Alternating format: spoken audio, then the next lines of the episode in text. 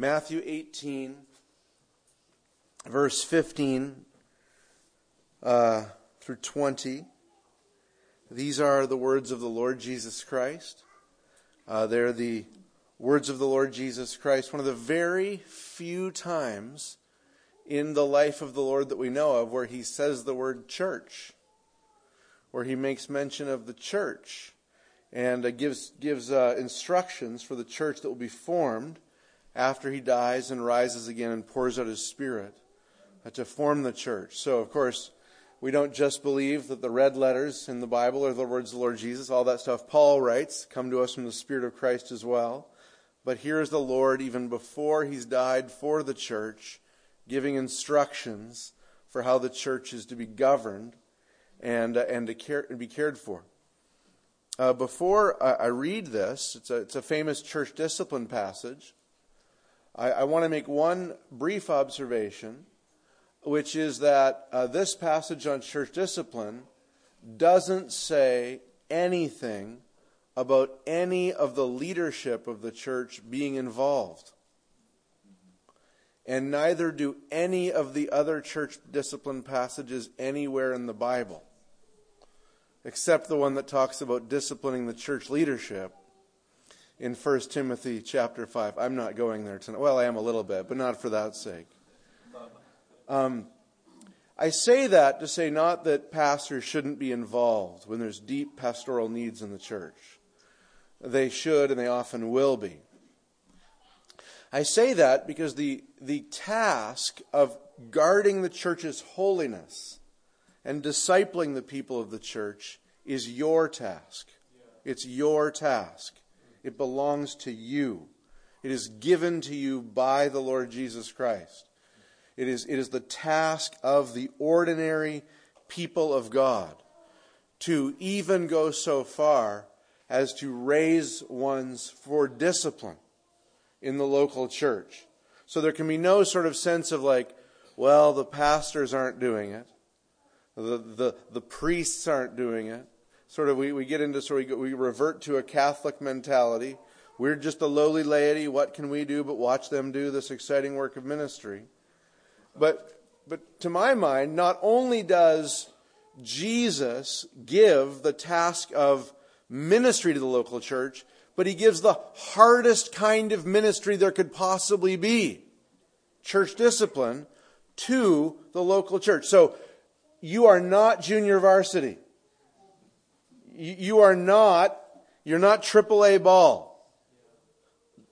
All of us who are believers are playing in the big leagues. We're playing literally in the things of eternity where we are really responsible for displaying to the world who is in and out of the kingdom. And we're going to notice as we go through this, this very abused verse at the end of the passage where two or three or more are gathered in my name. There you should claim something and demand that Jesus do it. That's not what it says. Uh, this promise we'll see where two or three or more are gathered in my name is, is the promise that the smallest churches in the world are exercising discipline on behalf of Jesus. So it's, it's not big churches or established churches or strongly denominationally supported churches or whatever. Wherever there's real believers gathering, then the Christians of that church, the ordinary, daily, non officers of the church are responsible for the deepest purity of the church of the Lord Jesus Christ. So, as his commission to you, hear the words of the Lord. Matthew 18, verse 15. If your brother sins against you, go and tell him his fault between you and him alone. If he listens to you, you've gained your brother. But if he does not listen, take one or two others along with you, that every charge may be established by the evidence of two or three witnesses. If he refuses to listen to them, tell it to the church. If he refuses to leave, listen even to the church, let him be to you as a Gentile and a tax collector.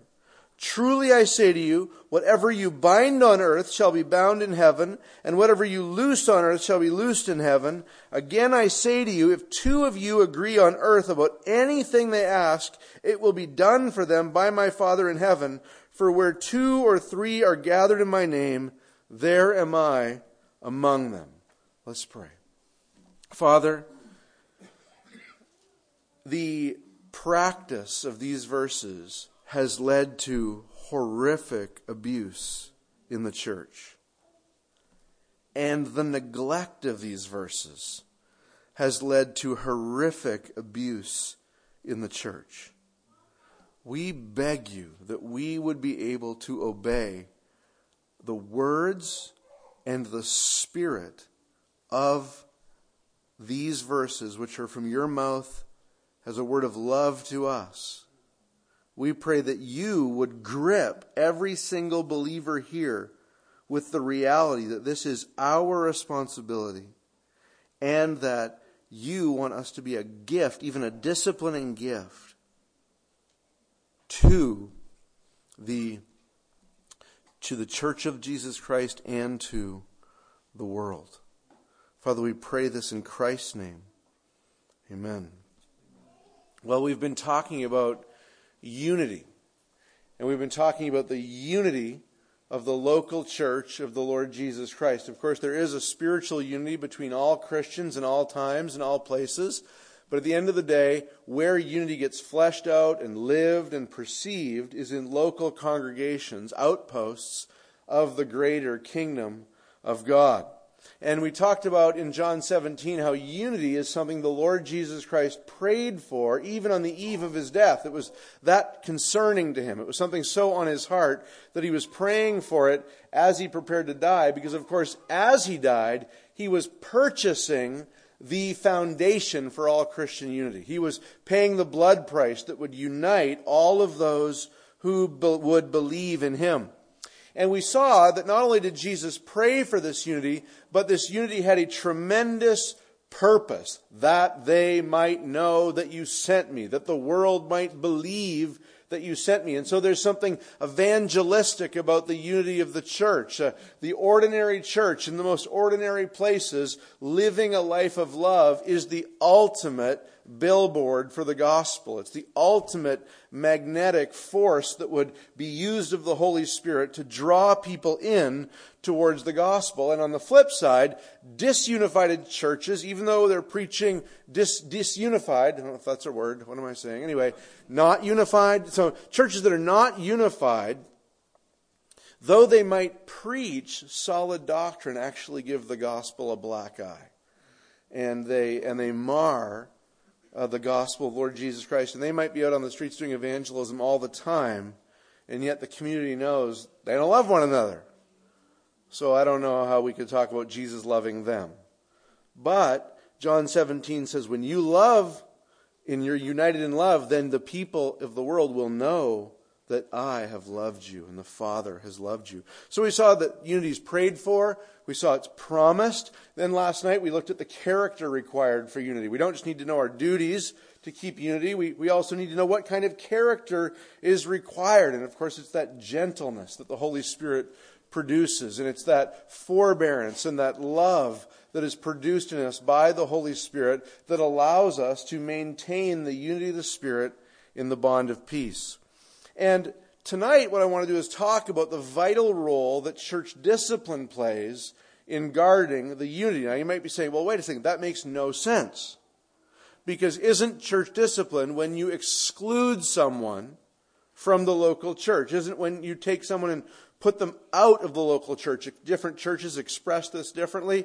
Uh, some do it by not allowing a, a, a, disciplined member from participating in the Sunday meeting. I think all Christians are agreed that a disciplined member would not partake of the Lord's Supper. But there's always going to be some way that a church communicates, you're not with us anymore. You're not in the fellowship of the Spirit in the bond of peace anymore. And so how can disunifying, how can, how can unbuckling your relationship from someone be a unifying act. And here's why. It's because we're not after a unity at all costs.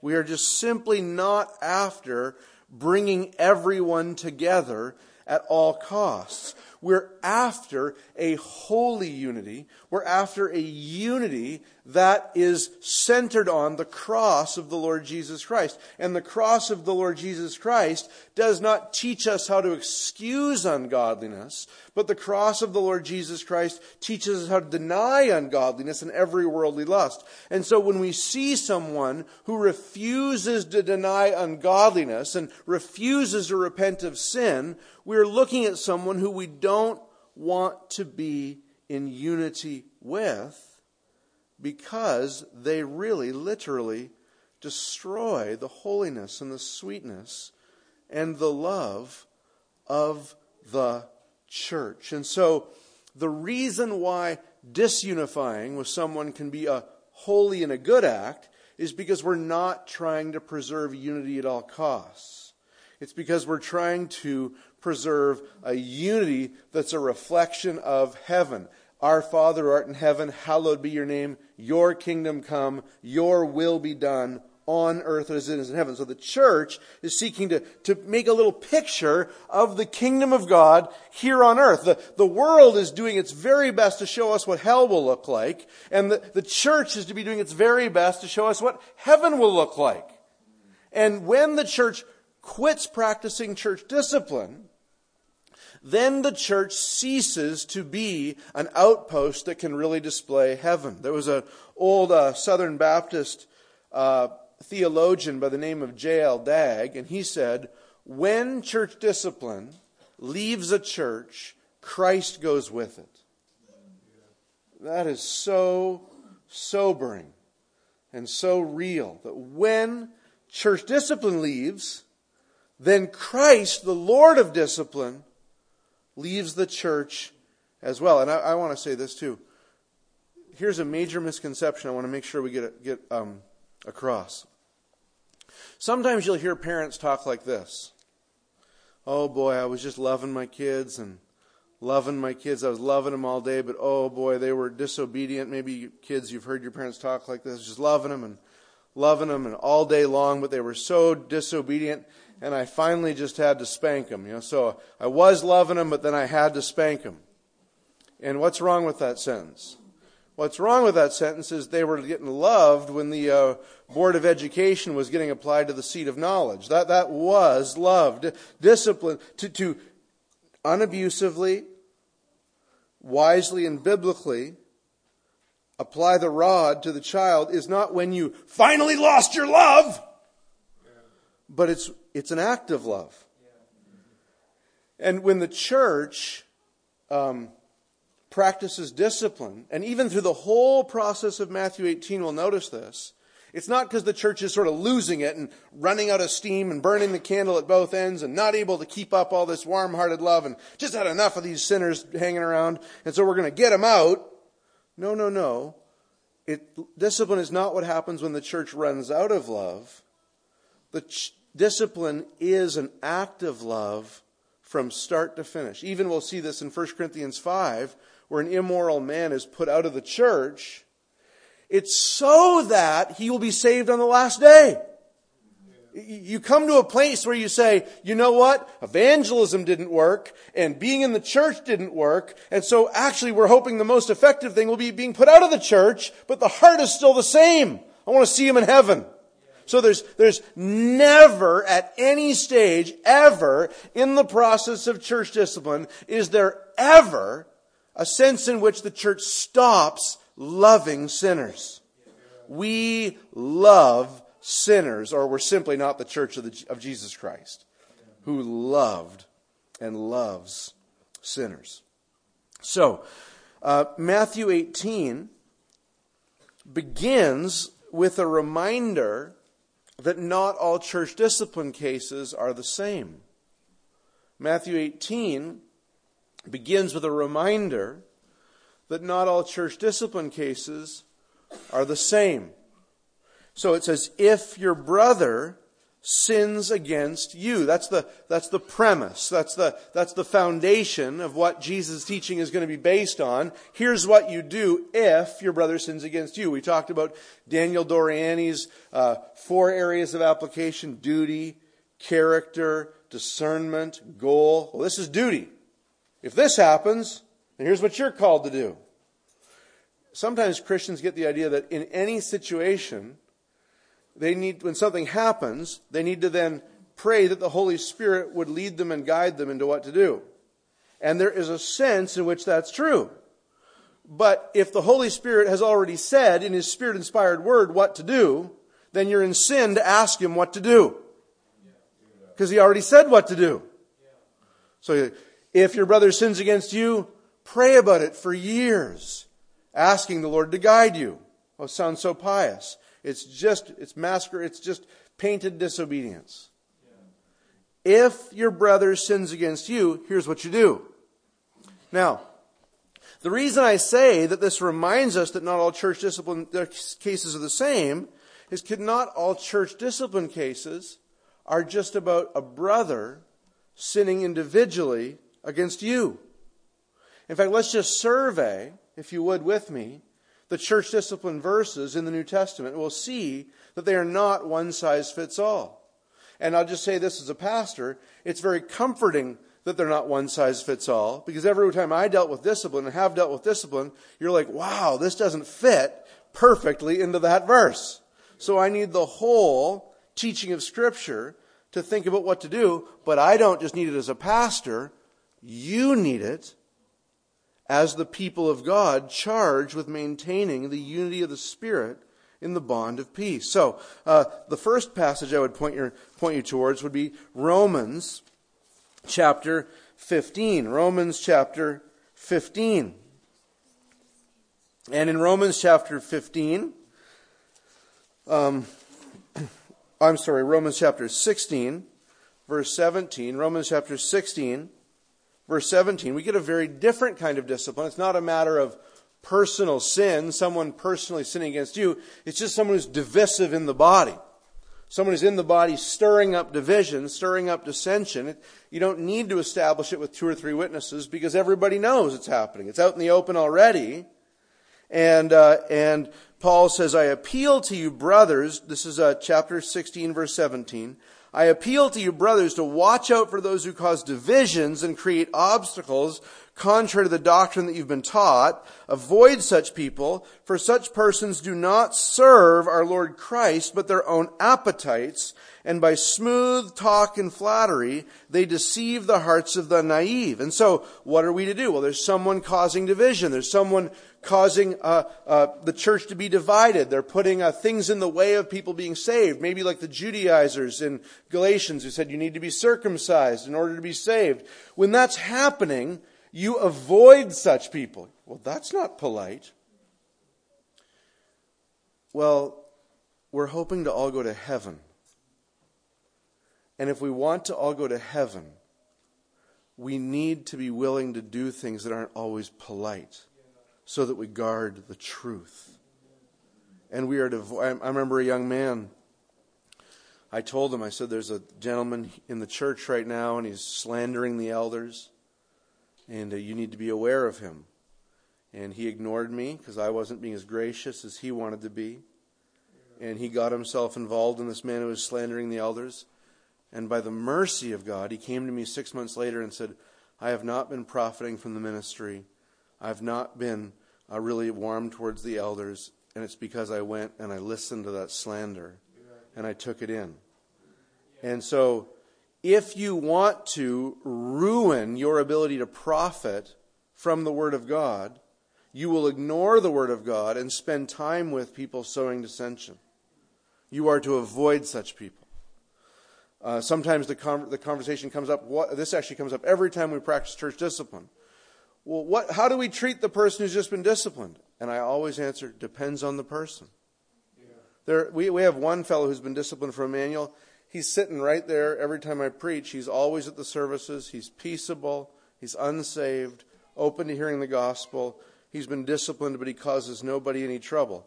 There's another person who could come in and their only goal is to divide. One can be evangelized as an unbeliever, the other must be avoided at all costs, lest you be corrupted by their poison. Uh, 1 Corinthians chapter 5 is an, another passage on church discipline. This one, a very different passage. Uh, this, this, the passage of the church that thought they were being gracious by not practicing church discipline.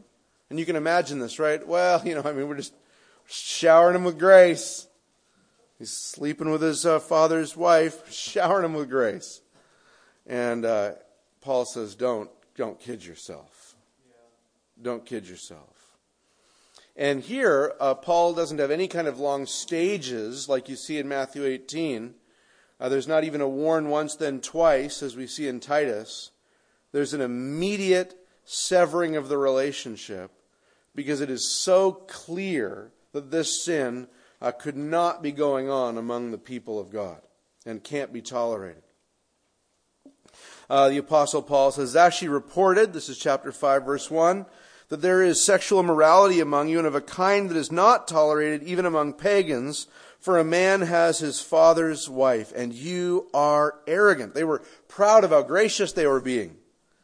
Ought you not to rather to mourn? Let him who has done this be removed from among you. For though absent in body, I am present in spirit, and as if present, I have already pronounced judgment on the one who did such a thing. When you are assembled in the name of the Lord Jesus, and my spirit is present with the power of our Lord Jesus, you are to deliver this man to Satan for the destruction of the flesh, so that his spirit may be saved in the day of the Lord. Do you hear it? This is amazing heart. He's like, this is horrible. There's this indignant righteous reaction.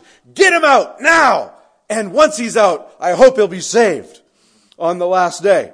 So you just see, you see the, the kindness and the severity of the Lord formed in the heart of the apostle Paul. He, he is not, even though it's a, it's a now, it's a take action kind of a situation, it's not, I hate him.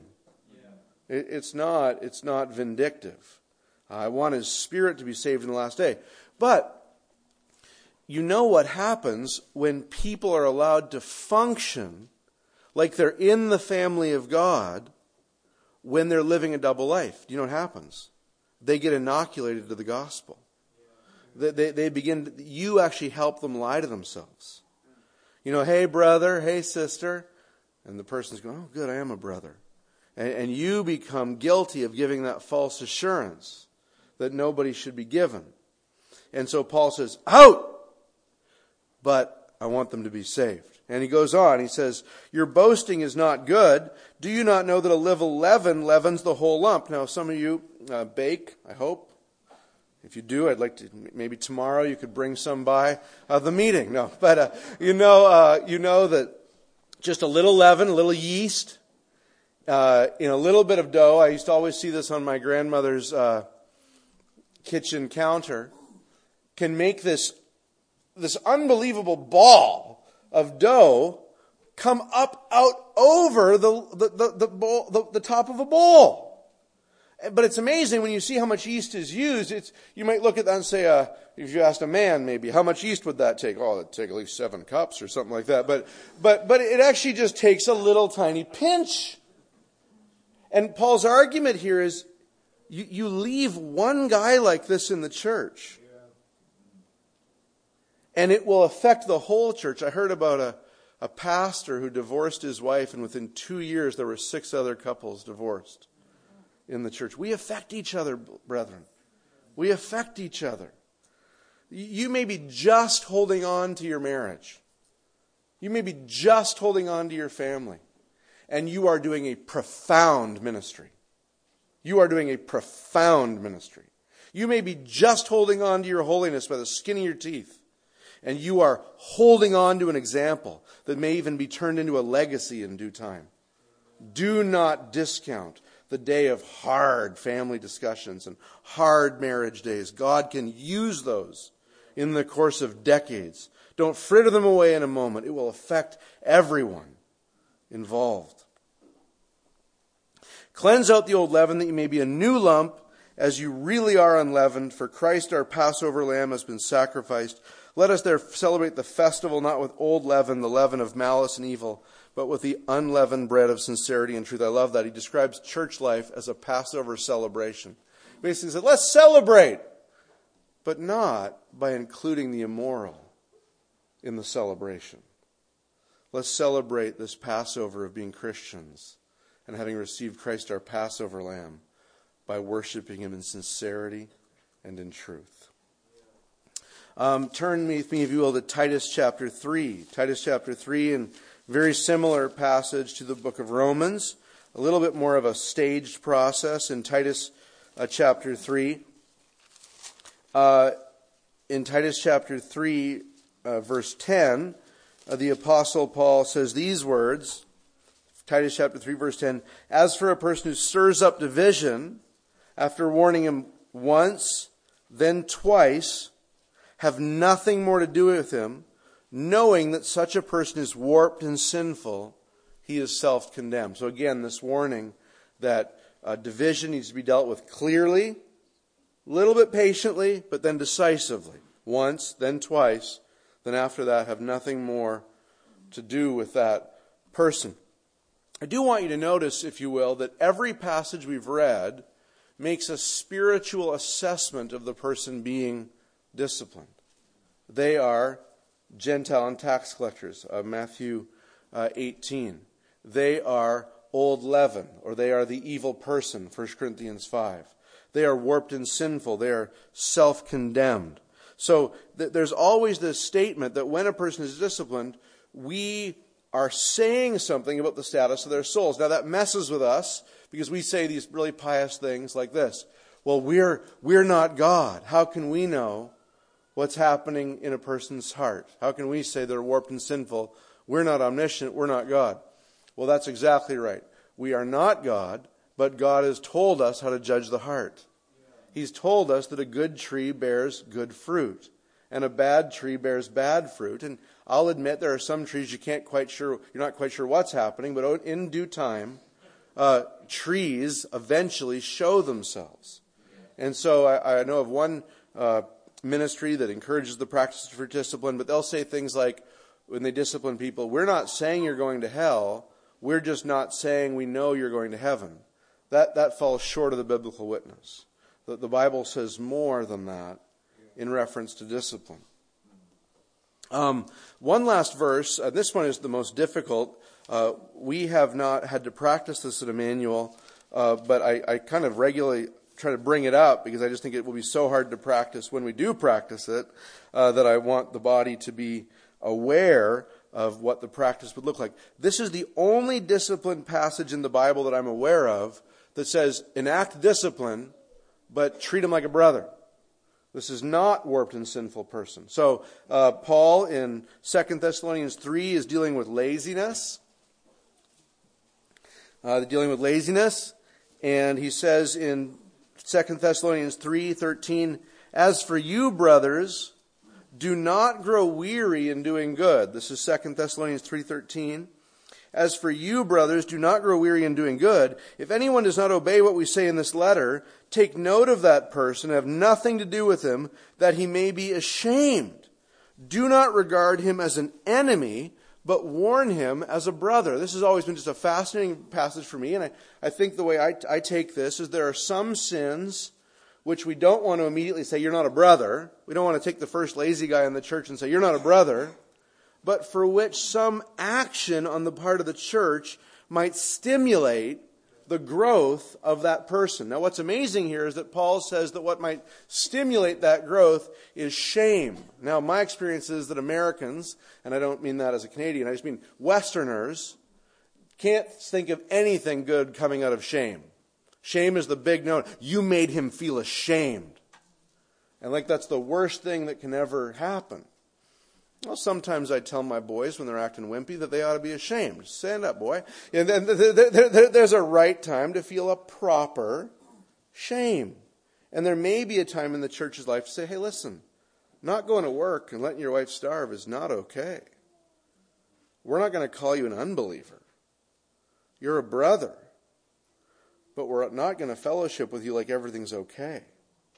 Now, eventually, that might have to move into a more formal church discipline situation I'll leave that to the elders to decide how to think through that. But there, there does seem to be that category of someone who is in sin, but Paul's not ready to call him an unbeliever, but he is willing to take some sort of action in his life to sort of stimulate his growth. So, uh, Matthew chapter 18, not all church discipline cases are the same. Not all church discipline cases are the same. Now, our passage deals with personal sin, and we're going to go through this tonight because this is where church discipline affects most of us uh, most immediately. Uh, we often wind up sinned against. Even in the church of the Lord Jesus Christ, by real Christian believers, uh, we can be lied about. We can have someone refuse to listen to us. Uh, we can have our property stolen. Uh, we can be slandered against. Uh, people can break their word to us. Uh, they can just fail to love us.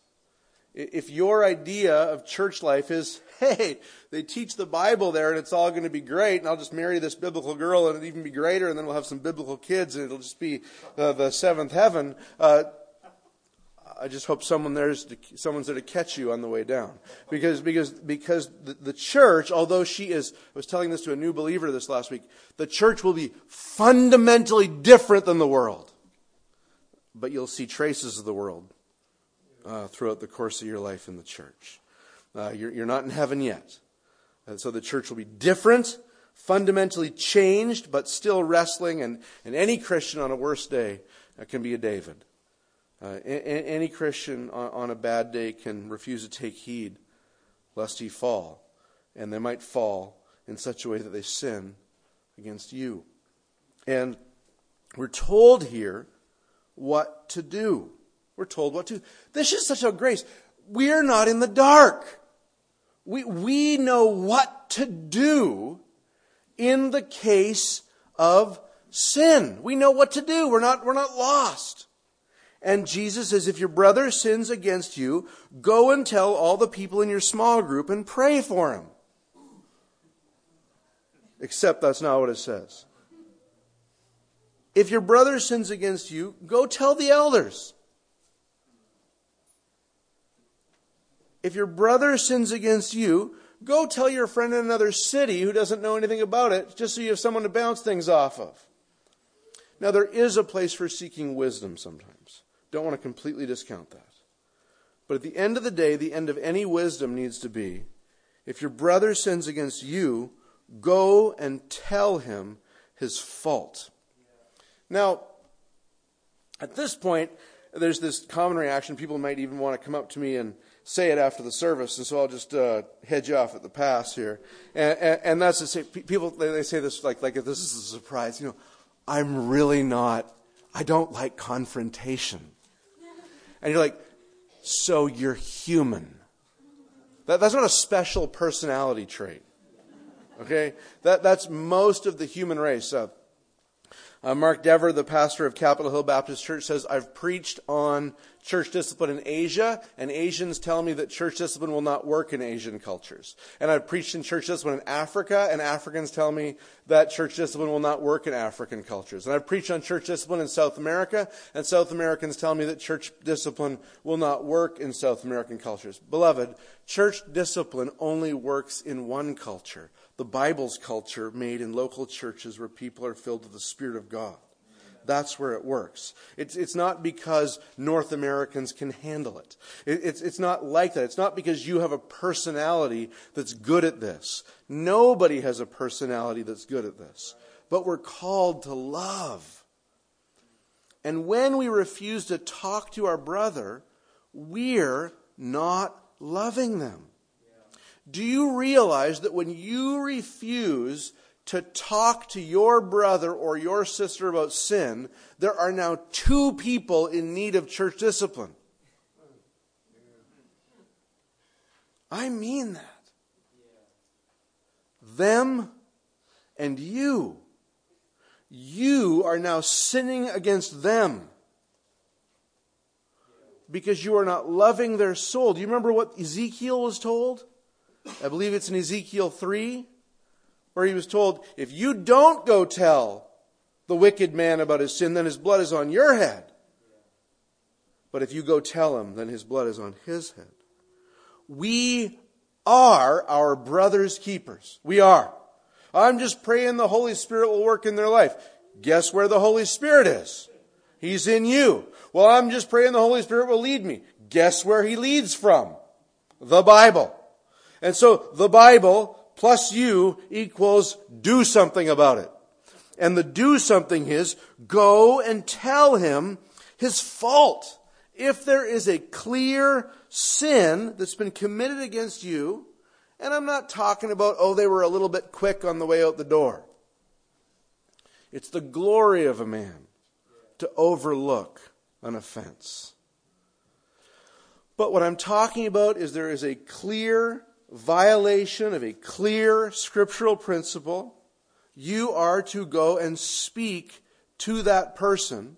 And if you don't, we don't just have one disobedient person, but two. And we, and the, you, you multiply, a little leaven leavens the whole lump. Just a few people who won't speak to each other creates more people who are bitter, creates more people who can't hear the Bible preached on Sunday because they, oh, they don't even do it. I mean, they preach it and that guy's up there getting passionate. But it doesn't actually affect anything. I remember one of my most vivid memories of my ministry at Immanuel Baptist Church was early in my ministry, I'm preaching and there's this young guy with all these big ideas. And, and then we had a clear case of church discipline. And the church, with fear and trembling, decided to put someone out of the church and to my mind, it was like the moment the fear of the Lord fell on the church. It was like, we are not dealing with some guy yelling from the pulpit. We are dealing with God. We're, we're dealing with God here. And so, your call, if someone has sinned against you, is to go and tell them their fault. And I'm not going to read them, but I have five verses here. You can ask for them later if you go and tell someone else their fault, the Bible calls this gossip. And it separates friends. There may be all kinds of little separations in this very congregation because all kinds of people know things about each other but have never talked to that person about that problem. And so you're like, well, I know this about them, and I know that about them. But all of that would have been avoided if each of us would just go directly to the person we've sinned against and tell them their fault. Notice the emphasis between you and him alone. So there's no prayer chain. Hey, going to, going to John's house tonight? Pray for me. You know what? You can get in your car and no one needs to know. You go over there and you're between him and you and him alone there's a scriptural principle here that I think is an operation, and that is that sin should be dealt with as privately or as publicly as it was committed. Sin should be dealt with privately or as publicly as it was committed. It's right for elders to be rebuked publicly because their ministries are public, especially if there's false teaching or gross immorality. If someone lies about you, Jesus is moving in so graciously to control the damage to make sure it doesn't spread out, but it just gets dealt with between you and that person alone. Isn't that kind? You don't have to wind up being ashamed in front of the whole church every time you sin, but the person comes to you alone, guarding your dignity and guarding your integrity, and speaks to you alone about your sin. Can I ask you a question? What would it be like for someone to do that to you? How would that be for them? We've been thinking about how hard it would be for you to do that. Part of the reason we think that it's so hard for us to do that is because we, oh, they'd never listen. Oh, they'd blow up. They're so defensive. They'd just accuse me of my sin. What would it be like if someone came to you to talk to you about your sin? Would they find someone who loves correction? One of the things, one of my problems in my Christian life is I do not experience correction as love. Because I, well, first of all, it's just because I'm a sinner.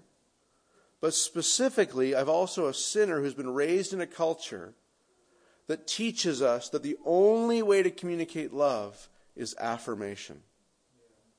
Unless you're affirming me, you're not loving me. Unless you're telling me how good I am and how great I am and how on my way I am and how I'm growing, you're not just not loving me, but what do people say? They say, Oh, you're hurting me.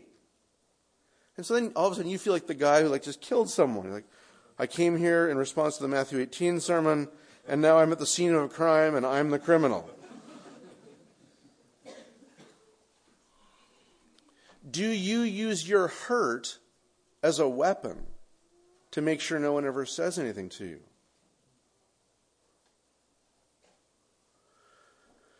Do you, do you get mad in such a way that says, you can say it, but it's going to be hard for you? Do you out argue and outmaneuver the person who's bringing this to you? I have a dear, dear co pastor who has the spiritual gift of discerning aromas. And I don't mean by that that he uses aromatherapy or anything like that. He'll just say in certain situations, Well, I understand that you're saying you're innocent of everything, but the aroma's pretty bad. And that is, you sure are a defensive, proud kind of innocent.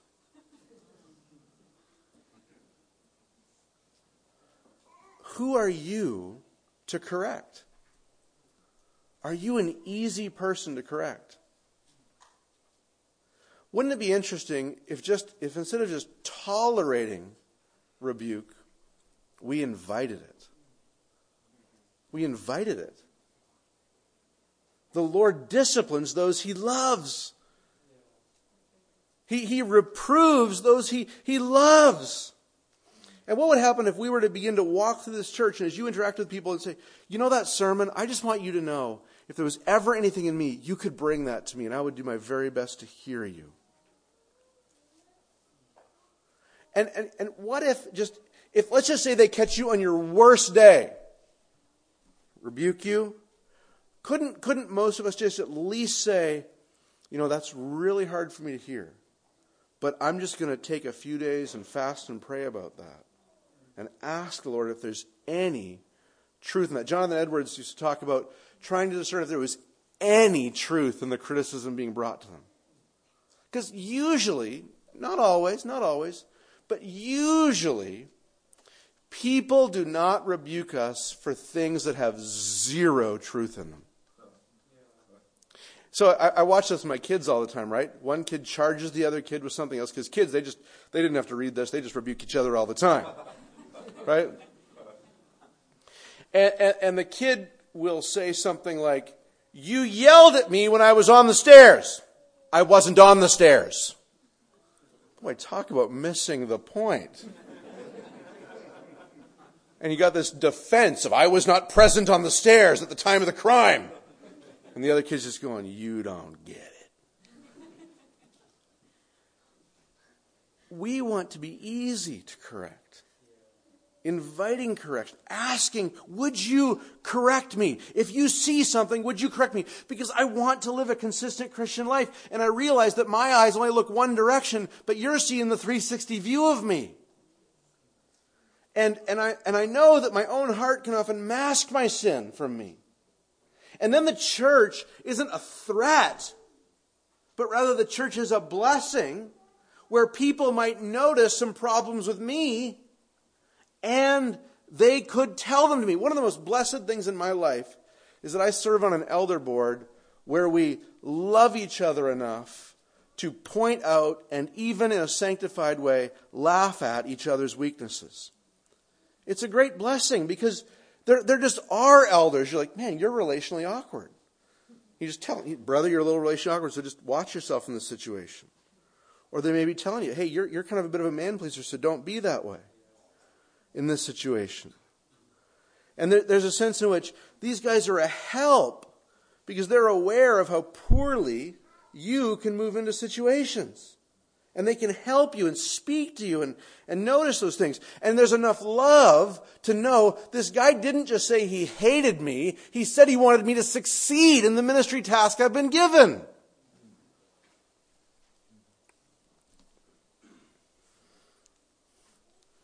I had an elder say to me, one of my dear friends say to me, You know, Ryan, you call a lot of people your best friend. And then he began to describe one of the relationships that was severed that I had described as my best friend. I'm like, yeah, I'm painting, I'm just, I'm just glossing over that. I'm flattering in that situation. And I said, I'm sorry. I'll try not to use that word that way. That, that's the wrong way to use that word. I have another brother who, one of our co-elders, who he just, he likes to use the minimum amount of words in every situation in his life. And so sometimes I have to go to him, I'm like, you gotta be effusive. They gotta hear you say a lot of things in this context. And he'll receive that from me. Because he knows I want him to succeed. I want him to, to be able to walk in righteousness. And I'm not saying it's never painful or awkward, but it's better. It's better. If your brother sins against you, go and tell him his fault. This is not looking good. Are we a half verse in here?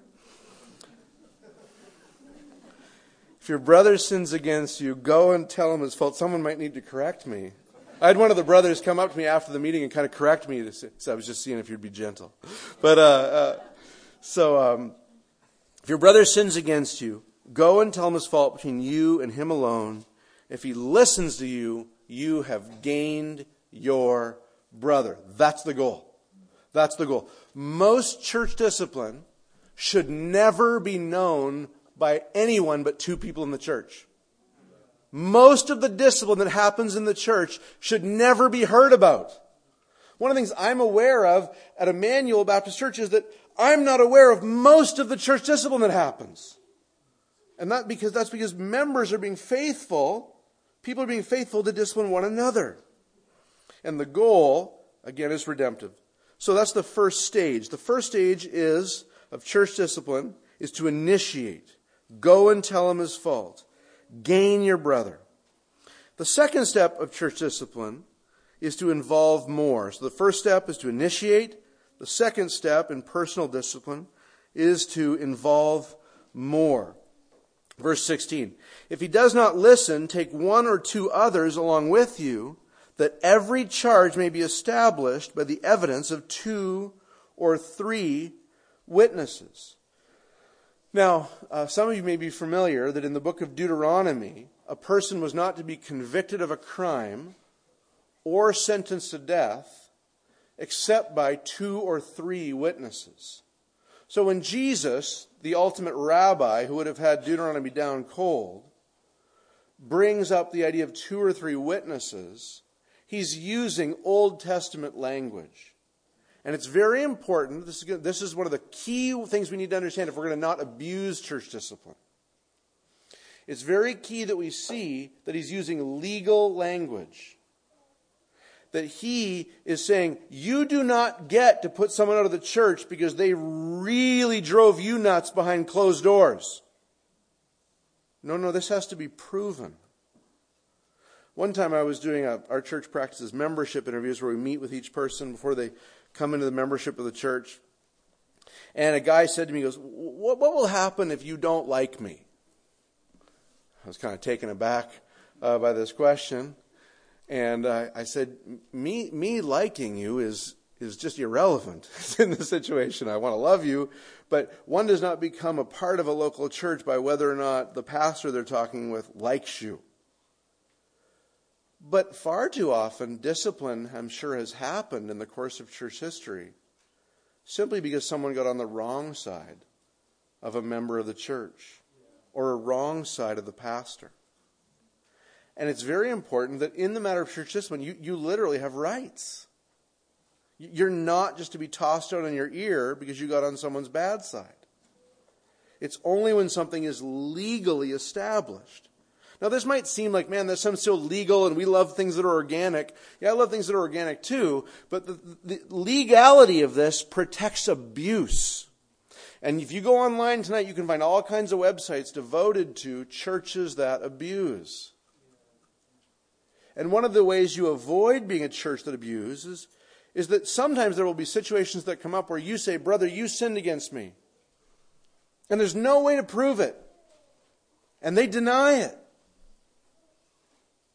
You're going to have to leave that one till the last day.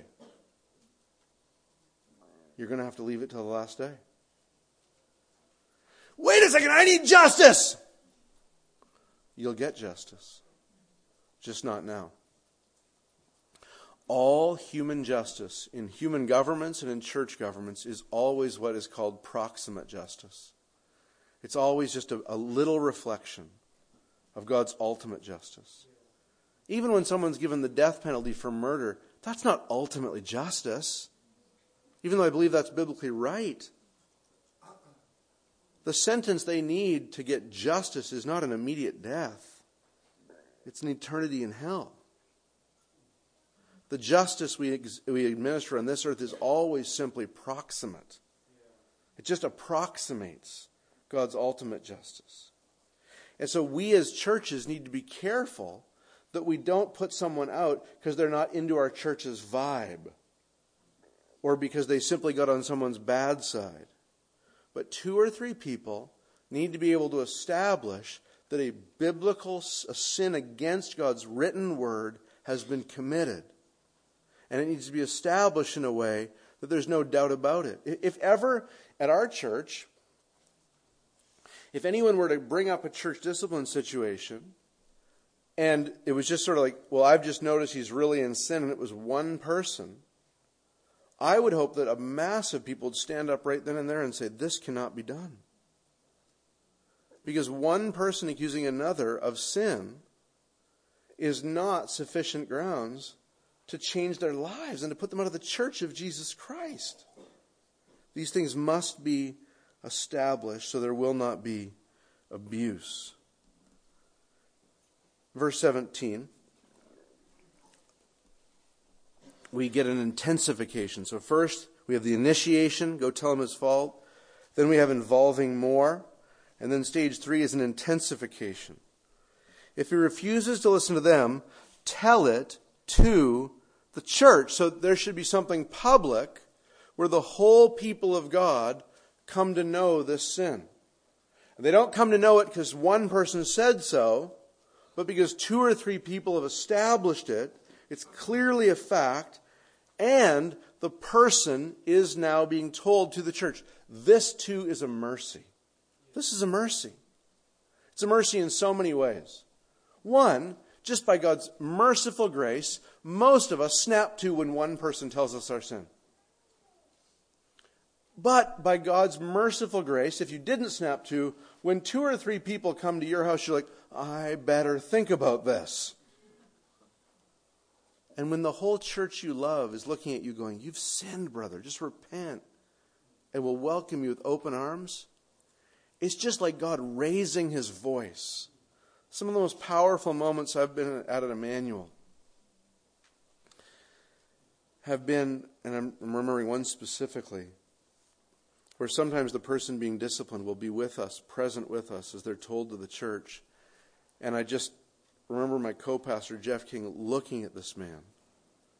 We long for you to return. We want to welcome you into open arms with tears in his eyes, speaking to this brother. One time we had an African man uh, at our church, and he heard Jeff King just passionately pleading with one of the sinners to come back into the fold. And this African man, John Babatunde, said about Jeff King, he said, who is that beautiful man? And, and, and, that, and so we, we tell Jeff that all the time. Who is that beautiful man? And, and, and, and what, what could be more beautiful than someone just pleading, come back? And the whole church saying, come back. Only once it's told to the church is it appropriate to talk about it among the church. It was so amazing. I had one of those just so in, such encouraging moments the other day. Uh, sadly, one of the members, uh, one of the people in my small group right now is before the church for discipline. It's a man I've known for over a decade. I love him. But he's before the church. He's not been excommunicated, but his sin is so grievous and so ongoing that his name has been told to the church. And he's, like I mentioned, he's in my small group. And um, someone raised, hey, should we think about how to pursue this man as a small group and how to text him and call him and meet with him and try to call him to repentance? And I, I said, yeah, we should do that. But because there were a few of our small group folks who hadn't been at the church meeting where his name had been told, I felt like I needed to give a, a synopsis of what was happening. And one of the sweetest things that could have happened happened right then and there. Right as I'm about to give a synopsis of what's happening in this man's life, one of our newest believers, a brand new Christian, just baptized, stops me and says she doesn't want me to gossip about him. And I spent 10 minutes explaining why I didn't think it was gossip. Because it had been told to him alone, told to two or three, and then told to the church. But then I just said to her, I'm so glad you would rebuke your pastor from the Word of God. That's so good. I hope you will always do that. Because you want that kind of devotion where they're not devoted to the pastors or the leaders, they're devoted to the Bible. And so I said, Are you okay with me going on? She said, Yeah. I've had that explained to me from the Word of God. You can go on. So I went on. Once it's told to the church, the church can talk about it openly, and the church can pray. And beloved, that's no small thing. I remember one time we, we had a dear friend of ours. She was a prostitute from our neighborhood. Uh, she became a member of the church, repenting of her sins, walking with the Lord. And then she'd begun to fall away, and we'd pursued her, pursued her, pursued her. And then her name was told to the church, and the church began to pray. Well, the day after the church began to pray, this young woman uh, twisted her ankle and had to stay in a chair for three days. So we just all went where she was. The, the Lord just said, You just sit still. The church is coming to talk to you. And so that was just, it was just a marvelous, marvelous answer to prayer. One, uh, one time we, we told the church about a man who was in drunkenness, and he repented. And it was so glorious that he repented that we took $200 out of the church budget, we gave it to a small group and said, throw a party. And, and we, just, we just threw a party to celebrate that this, this man had come home. And, and one of the things I've said to people over the years is church discipline has brought some of the hardest situations into my life, but it's also brought some of the most glorious situations into my life. I'll tell you one of my favorites. Uh, we had a young woman come to Immanuel, boy, maybe uh, 13 years ago or so and she was kind of coming out of a really unstable, charismatic uh, background, but it seemed that she was converted and she came into the church, and then she was growing in the church, and, and then she disappeared and just kind of went AWOL. And so I was pursuing her, and uh, an older woman in the church who's much like a just a mother to us in the church. We were both pursuing her and pursuing her. And by the time we finally got a hold of her, she was in the club scene and she'd gotten pregnant uh, with a man she met there. But we finally got a hold of her and we pled with her to repent, and she did repent. But because she was pregnant, there was simply no way to deal with it just privately, because obviously the pregnancy was going to be public. And we didn't want the church just talking about her. We wanted everyone supporting her. And so she, she came before the church and she just spoke of her sins and her failures to walk with the church. And I remember one of the things she said was, You didn't fail me, but I failed you. And she repented. Well, uh, a 65 year old couple in our church immediately brought her into her, their home and kept her with them until the baby was born. While that happened, another couple who'd never been able to have children renovated the upstairs of their home and got it ready for her and her child to live in. And then she did, and they, they had her and the child there for a few years, and they became a grandma and grandpa to this little one. And then one of our deacons thought she was kind of cute, and so he married her. And uh, now she's a homeschool mom just outside of St. Louis, just marvelously pouring into uh, five uh, beautiful children. You just, you don't, when you just let people go, oh, they just left? You don't get those stories of grace. When you don't speak to people about their sins, yeah, you make your life easier, but you don't get these tremendous triumphs of the gospel. One caution about telling it to the church, one thing that can go wrong at the stage of telling it to the church, is usually what I've found happens is that once you tell it to the church, you've got two, three, four, five, six, seven, eight people. Depends on what happens. Sometimes things can get more and more public, not in, in a sinful way, but you've got a lot of people who are really tired. And they've poured out a lot of mercy. And then they tell it to the church, and there's a bunch of people who hear it for the first time, and they kind of have a second wind. And they're ready to be more merciful than the people that have been being merciful. And they begin to doubt the people who've been showing grace already and you kind of get a division in the church between the people who have been showing grace and now they're beat up and tired, and the ones who are looking at the other people going, You're just judgmental. I'm ready to really show mercy.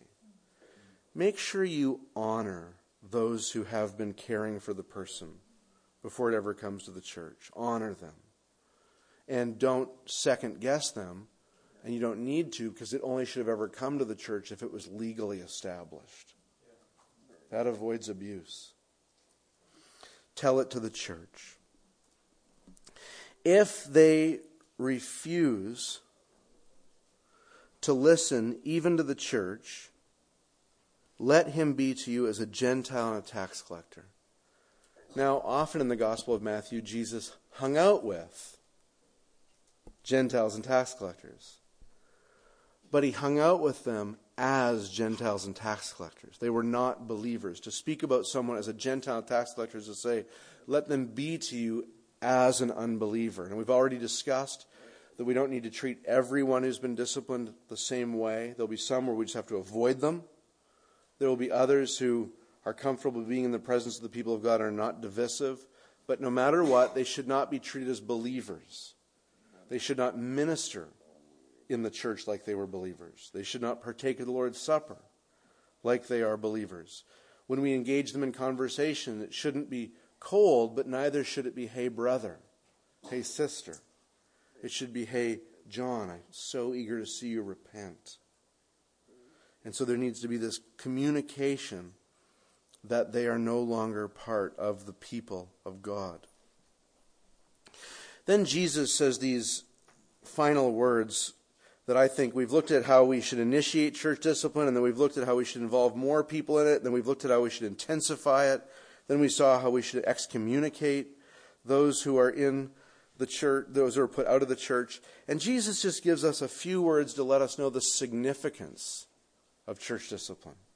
And it is very significant. He says in verse 18, Truly I say to you, whatever you bind on earth shall be bound in heaven and whatever you loose on earth shall be loosed in heaven. That verse can kind of freak us out because it almost sounds like the church gets to decide who's in and who's out in heaven. I think it's better to see it as the church reflecting who's in and who's out in heaven. When we bind someone to the church, bring them into the fellowship of the church, we should be clear this person has a credible profession of faith. They believe the gospel. And when the person believes the gospel, we can say to them with the authority of God, You are in the kingdom. And if we practice discipline according to Jesus' words, then we can also say with confidence, You are not in the kingdom. Not because we can see in their hearts, but because we have followed Christ's discerning word. This is referred to in Matthew 18 as having the keys of the kingdom. The church has the keys of the kingdom, and who she binds is to be a reflection of who God is bound. And who she looses, lets out, is to be a reflection of who God has not bound and is not in the kingdom. And then Jesus gives this strange little assurance. He says, Again I say to you, If two of you agree on earth about anything they ask, it will be done for them by my Father in heaven. Now, is the context about the prayer meeting? It is not, he's not dealing with prayer here. He's dealing with church discipline. And he says, if two or three of you agree about anything they ask, it will be done for them, my Father in heaven. Where two or three are gathered in my name, there am I among them. He's saying, listen, I'm, I'm engaged in this process with you. I'm, I'm with you in this. This is not something you're doing because you're mean spirited or you're just way too conservative. It's, it's not like that. It's, it's something I'm engaged with you in. And, and if you're the tiniest little church, two or three, and you're following my word, I'm with you. No one may ever write a church history about you. No one may ever write a blog post about you. You may not make it into any church journal or anything like that. You may be somewhere where no one knows about anything you're doing. But if you're following the Word of God, you are reflecting heaven on earth. And Jesus is with you in that very activity. What a privilege to be with the Lord, to be, to be the Lord's servants, His, His ministers to keep the church pure, His ministers to restore those who might be otherwise lost, His ministers to keep each other. One of the things I tell people all the time is one of the reasons I'm happy about being a member at Immanuel and at Louisville is it would be just a really hard place to fall away. I just have people knocking down my door. It'd be the most miserable place to fall away on the planet. They'd be just after me. And we want to be that for one another. To know that these people would not let me go. They love me. Lord, we come before you. And we thank you for this good word, this good, true word. Lord, it gives us uh, duty it gives us light for our path. It gives us discernment about how to handle ourselves in different situations. It shows us our goal, which is to, uh, to make sure the church is pure and holy and reflects you on earth. Father, we praise you for this. Lord, we pray, we thank you for the many, many acts of faithfulness this church has undertaken over the years when discipline has been involved. We beg you, Lord God, that you would just grow uh, Lake Road, Immanuel, Lord, every church that preaches the gospel, we would love to see them be more and more faithful to reflect the character of the kingdom in our lives here in the local church. Lord, we pray that every single person here would be willing to confront sin. Lord, we pray that every single person here would be easy to confront. And we pray, Lord God, that you would honor that and keep us all the way to heaven. We pray that in Jesus' name. Amen.